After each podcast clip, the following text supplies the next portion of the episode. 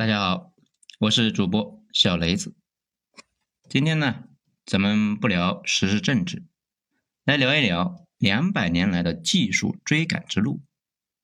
本章来自于二号头目的九编文集。其实这个话题呢，早就想说了，那一直没机会，而且呢，感觉啊，可能不太会受欢迎。直到啊，这周六，咱们的腾讯。这个腾讯科学 W 一大会直播，这里面就讲到，我国在通信领域已经达到了世界顶尖的水平。恍若隔世，觉得有必要讲一下了。简要的说一下这两百年间是怎么落后的，现在那又是什么态势？首先呢，咱们来讲一下西方的崛起。中国呢，在古代领先于全世界这个问题，那这没什么可说的。但是具体是什么时候被西方超越的呢？我呢不引用咱们自己国家的说法，引用伊恩·莫里斯的说法。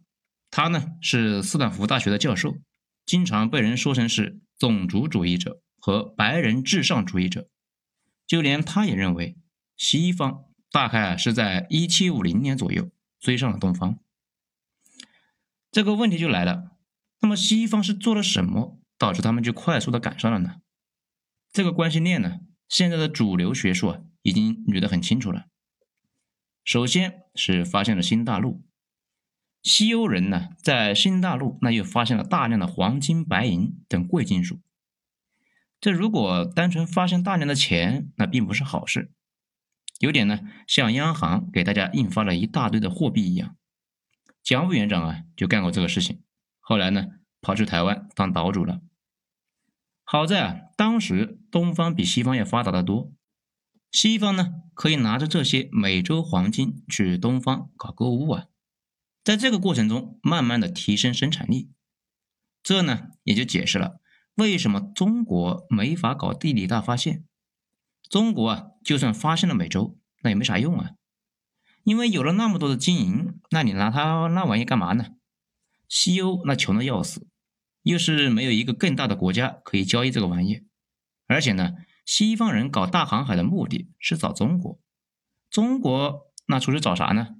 你连个目标都没有啊，哪来的动机上路呢？类似郑和下西洋的那种操作，收益率啊太低，就跟美国去非洲搞基建一样不划算，注定呢是没法持续。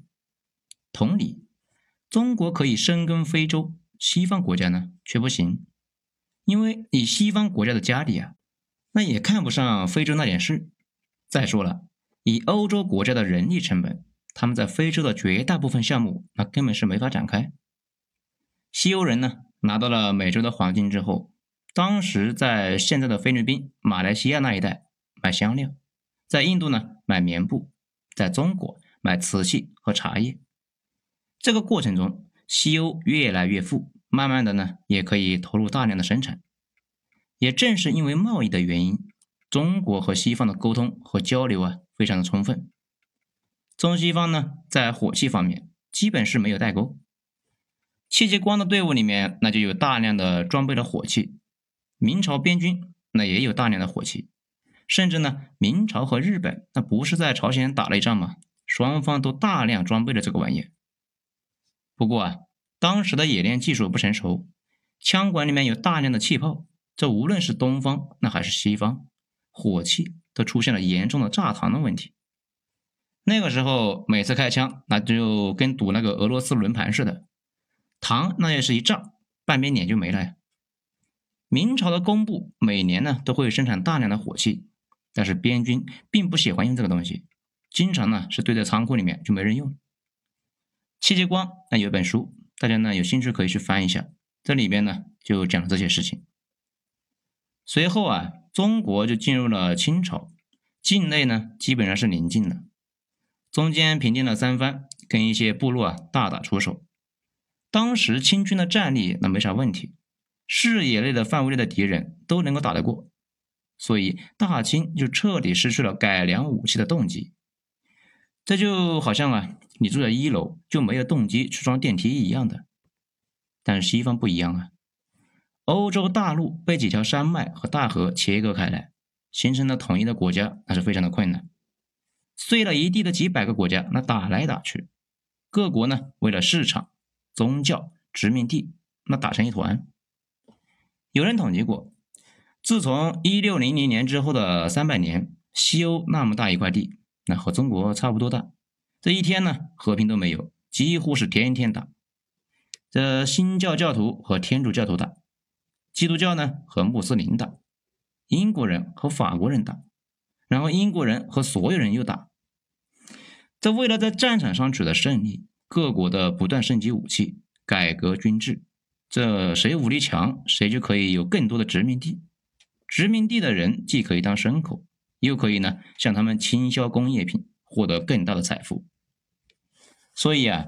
西方在扩大工业产能和增加大炮口径的方面问题啊，比拼那是越来越激烈。这种竞争呢，让各国那是绞尽脑汁，不断的研发全新技术，压制其他国家，并且设计了复杂的一个选拔机制，选拔最牛逼的人才到国家科学院去研究新技术，国家开出赏金，悬赏各种创意来解决各种问题。而在中国呢？火枪被发明出来之后，经历了四次关键的改进，但由于清朝对这个玩意没什么需求，就一直呢没有继续改进。从此，大清的火器也就停留在了明朝的水平。这里多说一句啊，中国古代发明的是黑火药，可以放烟花，那也可以用在枪炮上面。一直呢到拿破仑战争、克里米亚战争、美国南北战争和英国布尔战争。欧洲的陆军都是使用黑火药作为枪炮的弹药，随后啊发明了无烟火药，完全是另外一种东西，效率高，残留物少。现在的枪里面那都是用这种火药。一般说的科学精神，那也是在这个时间段出现的。技术人员的地位和收入那越来越高，大学呢也开始大量的介入研究科学技术什么的。在那之前呢。大学主要的研究是神学的，科学那是属于非主流啊。大学里边呢，那都是些神父。直到美国成立了哈佛、耶鲁那会儿，这两所学校的主要职能那还是神学院，培养神父的呀。而且呢，西方跟中国相比，有个明显的问题，他们人少。这本来是劣势，但正是因为这个原因，西欧倾向于用机械和工具来解决问题。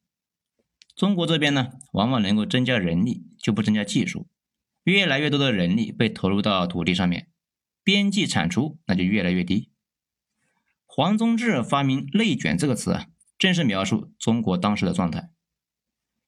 由于没有海外扩张和军备竞赛，中国这边呢，对技术需求那是一直不高啊，技术人员的地位那也上不去啊。这个很好理解嘛，一个精通人工智能的高手。到了我们老家，那是一文不值啊！但是在北上广深一线城市啊，却可以开出上百万的年薪来。本质都是需求，一个技术或者是人才到底有没有价值，跟需不需要它那有决定性的关系。欧洲呢，在地理大发现之前，技术人员那也没啥地位啊，只是随着对技术工人的需求越来越强，这些人的地位那也就水涨船高。国内呢，有些人动不动就扯什么文化呀、思想之类的东西，本质那都是文科知识分子理解不了复杂的逻辑关系杜撰出来的歪理邪说。西欧的这个发展过程呢，非常非常的漫长，又持续了上百年。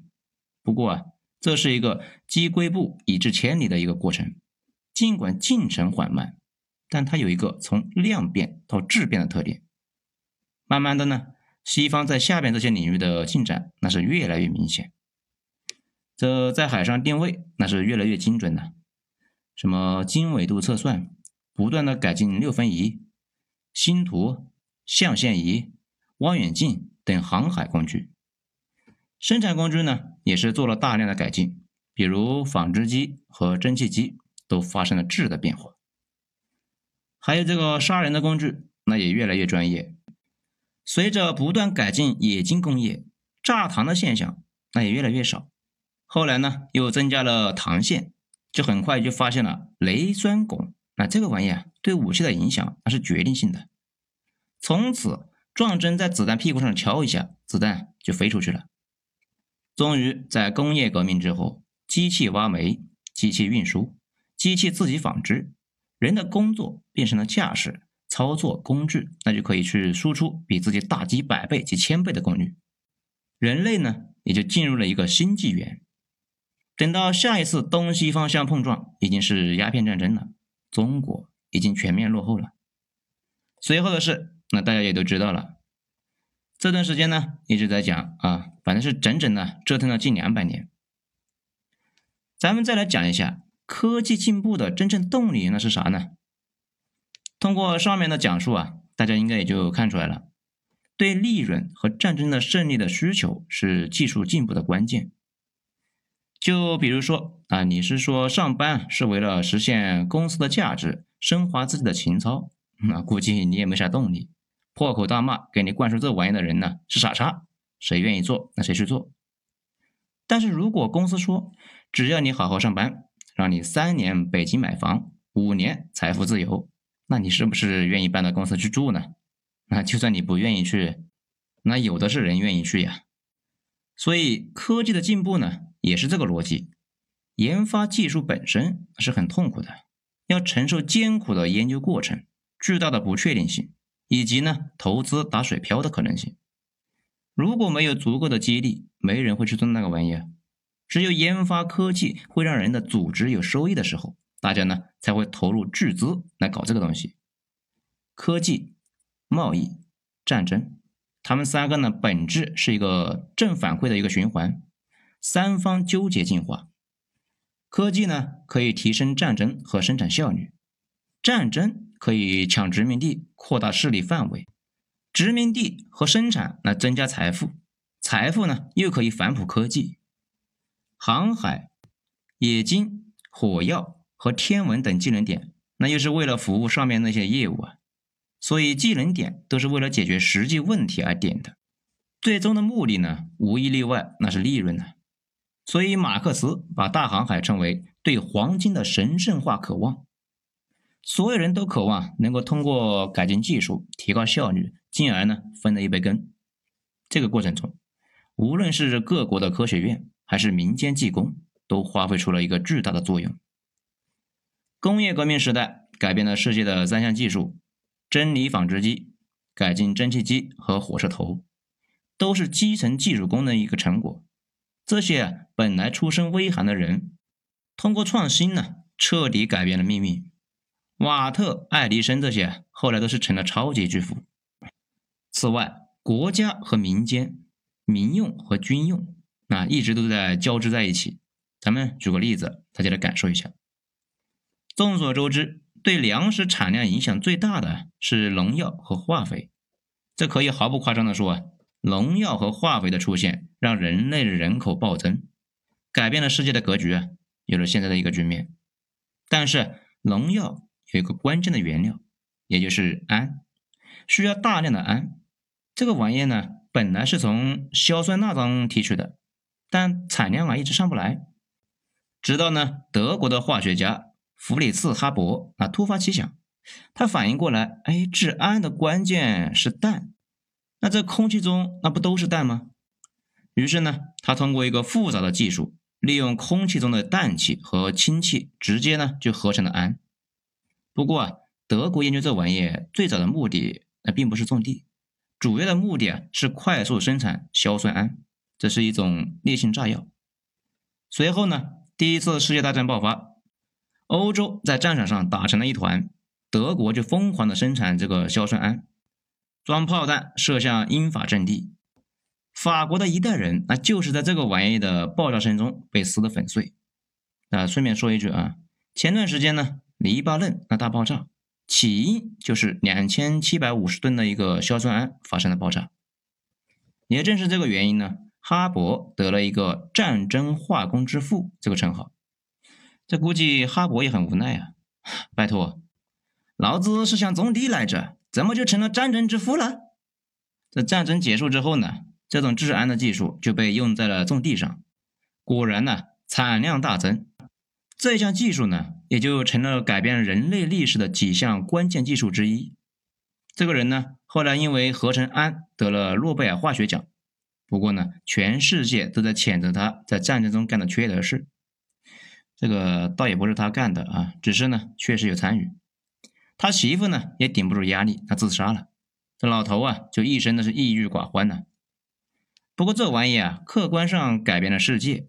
从那以后，人类就可以呢，少数人种地，大部分人脱产去干别的。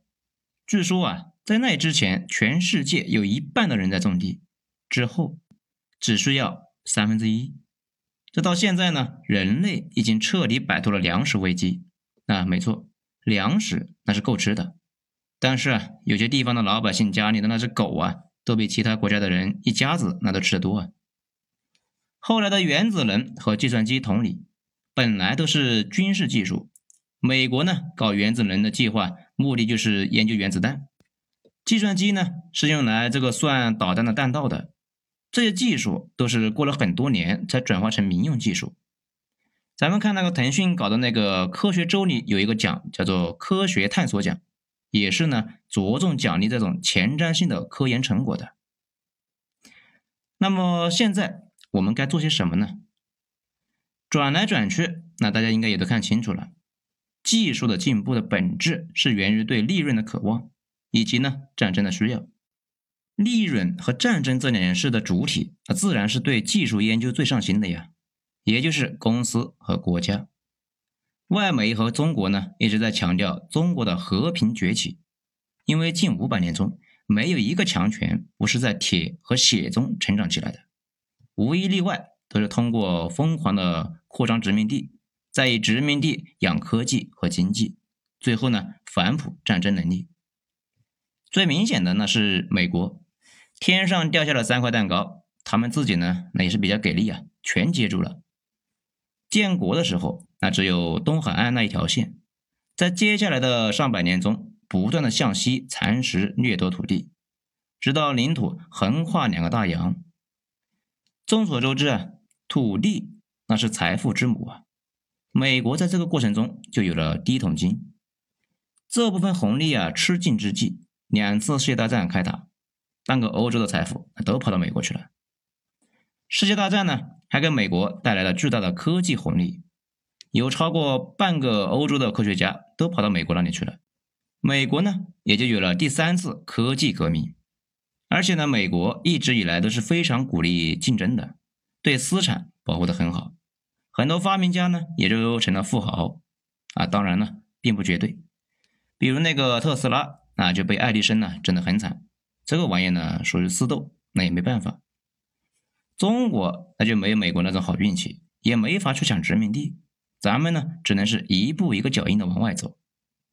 好在啊，技术的本身有一个扩散效应。如果呢，大家是做软件系统的，就知道一件事情：面对一个难题，很多的时候啊，最难的不是研究过程，最难的呢是确认方向。如果你告诉我哪个方向是对的，那可能已经解决了百分之三十的问题。这呢，也是很多博士们痛苦掉头发的原因之一啊。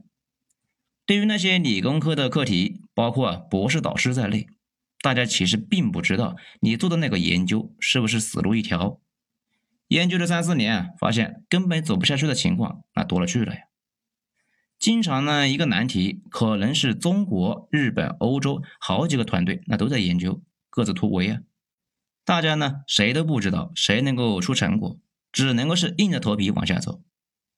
如果大家不理解，看一看新冠疫苗研发就知道了，全世界好几个团队都在研究。从现在来看呢，我国搞的疫苗那还是很不错的。西方现在的科研水平呢，依旧是在中国前面，客观上提供了这样一个路标。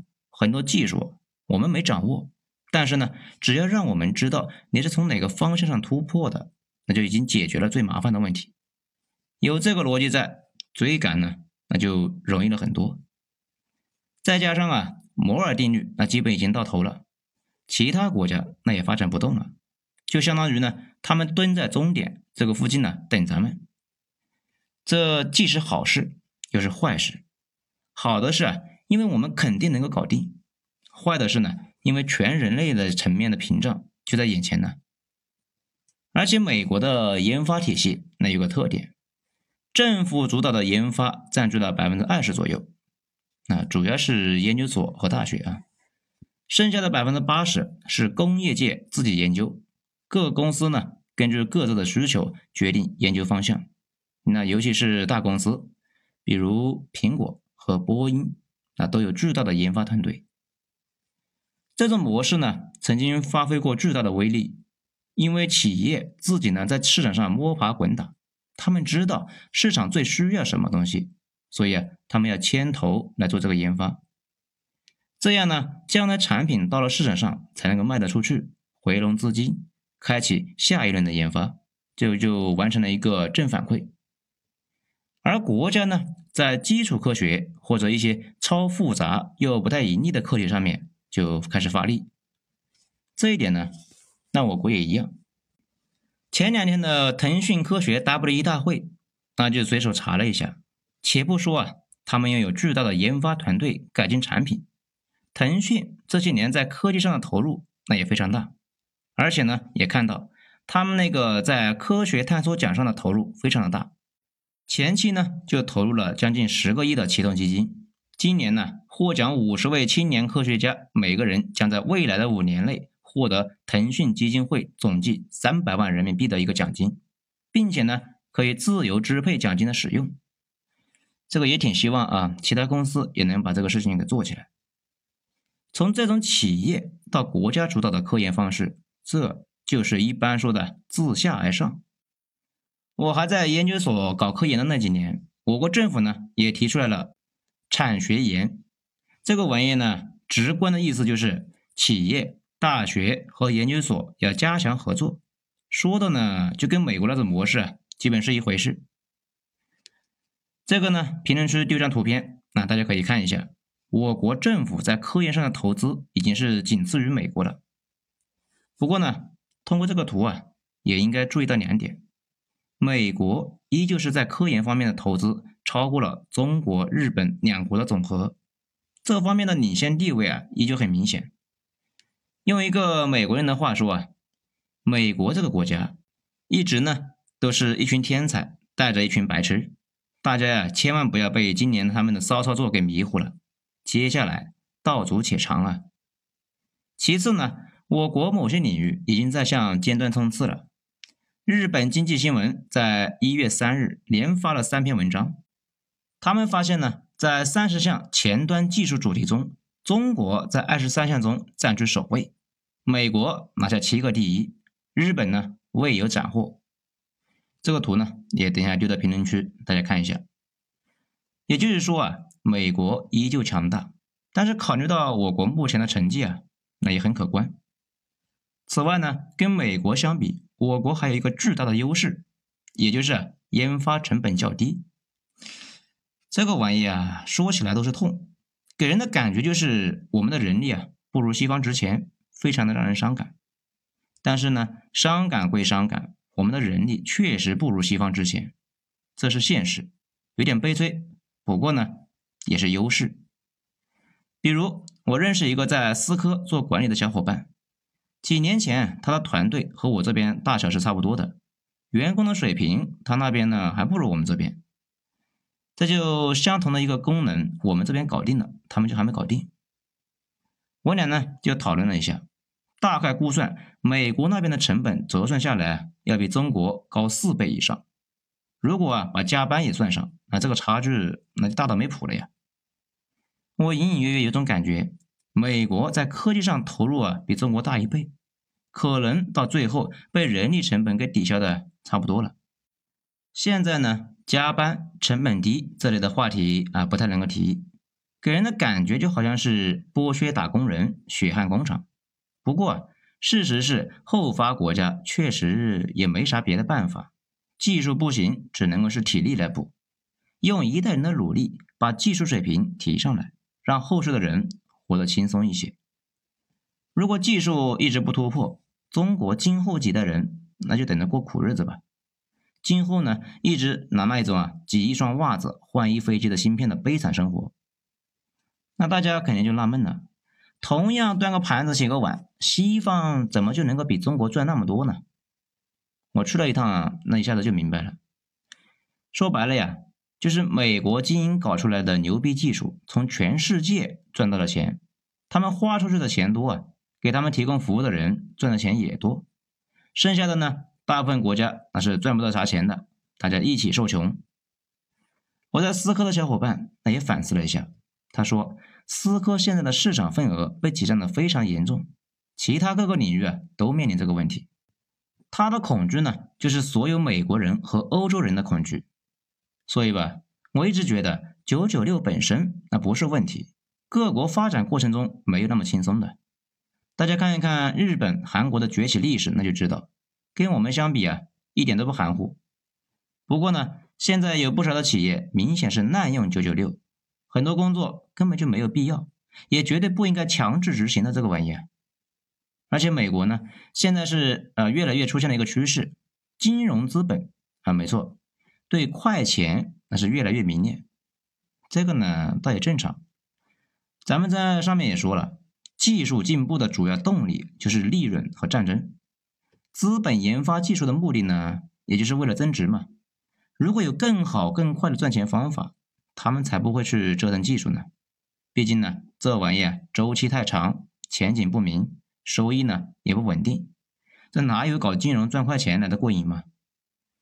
这些年呢，金融资本最爱的事情呢，其实就是变成了国际游资，去放高利贷，或者呢去资本互炒。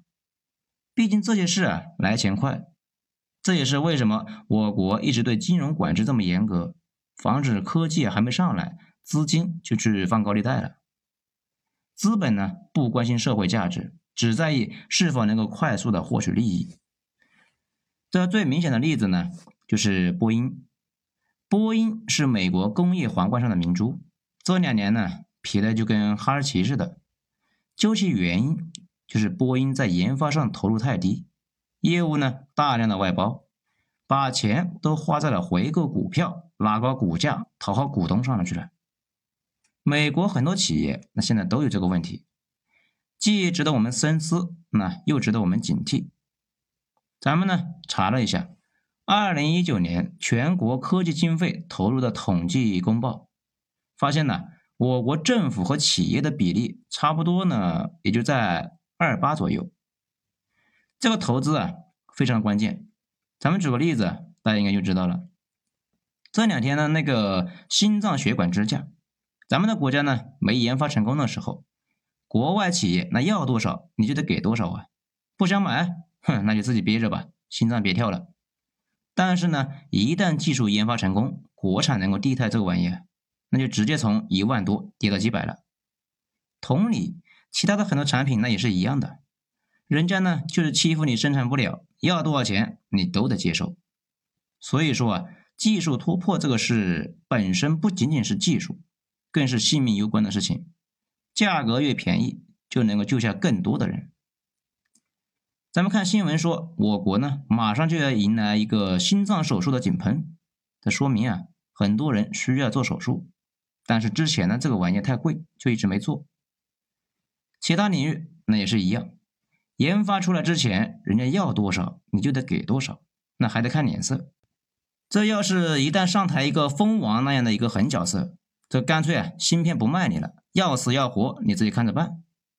还是希望啊其他公司能够像腾讯一样，一方面在自己的行业里面做到领先，最好呢能够到海外开疆扩土；另一方面呢承担起社会责任，加大科研投资力度。毕竟呢避开内卷为二的出路就是提升科技水准以及向海外拓展。好了，从腾讯科学的 W 一大会那开始呢，就讲了这么多了。其实啊，看那个直播有一个明显的感觉，现在啊，好多研发真的是非常非常的烧钱，投资这些玩意啊，真的是需要各国和参与那些的公司有巨大的决心才行的。这两天呢，拜登上台之后，又产生了一轮的新的讨论，因为大概率贸易战那会缓和，芯片封锁也会解除。这已经有人呢写文章说，芯片问题上那要慎重。言外之意啊，依旧是造不如买。其实要是十年前，他们这种说法呢，显然没什么问题，而且呢，各国各自搞各自的山头，确实效率是最高的选择。不过啊，自从蜂王折腾了这四年之后啊，基本呢能够确认接下来还有一波，甚至呢无数波。这种事情只能够靠国家和企业加大科研投入啊。科技无国界本来就是一句鬼话，只有你自己拥有了某项技术，或者呢拥有一个差一些的替代品，才能够啊板起腰杆说话。不然随时掐你。而且呢，我当初刚参加工作的时候，听一个做语音识别的技术专家讲座，那个时候中国在这个方面那还是很弱的。他说看到差距，心里不爽那是正常的，不过呢也应该庆幸，因为啊这说明还有可做的事，正好呢是成就公与民的机会。如今呢。他已经干到某个这方面的知名企业的高管了，他们的企业也走到了世界领先的水准了。那具体是哪个企业？估计呢，咱不说，大家也都猜到了。我国呢，现在已经有了全产业门类，只要企业和国家专注技术的投入和提升，先个别领域领先，再呢少数领域领先，再多数领域领先，再冲向尖端冲刺，持续发力，那未来。可期呀！好了，咱们今天就讲到这里，精彩下次接着继续。我是主播小雷子，谢谢大家的收听。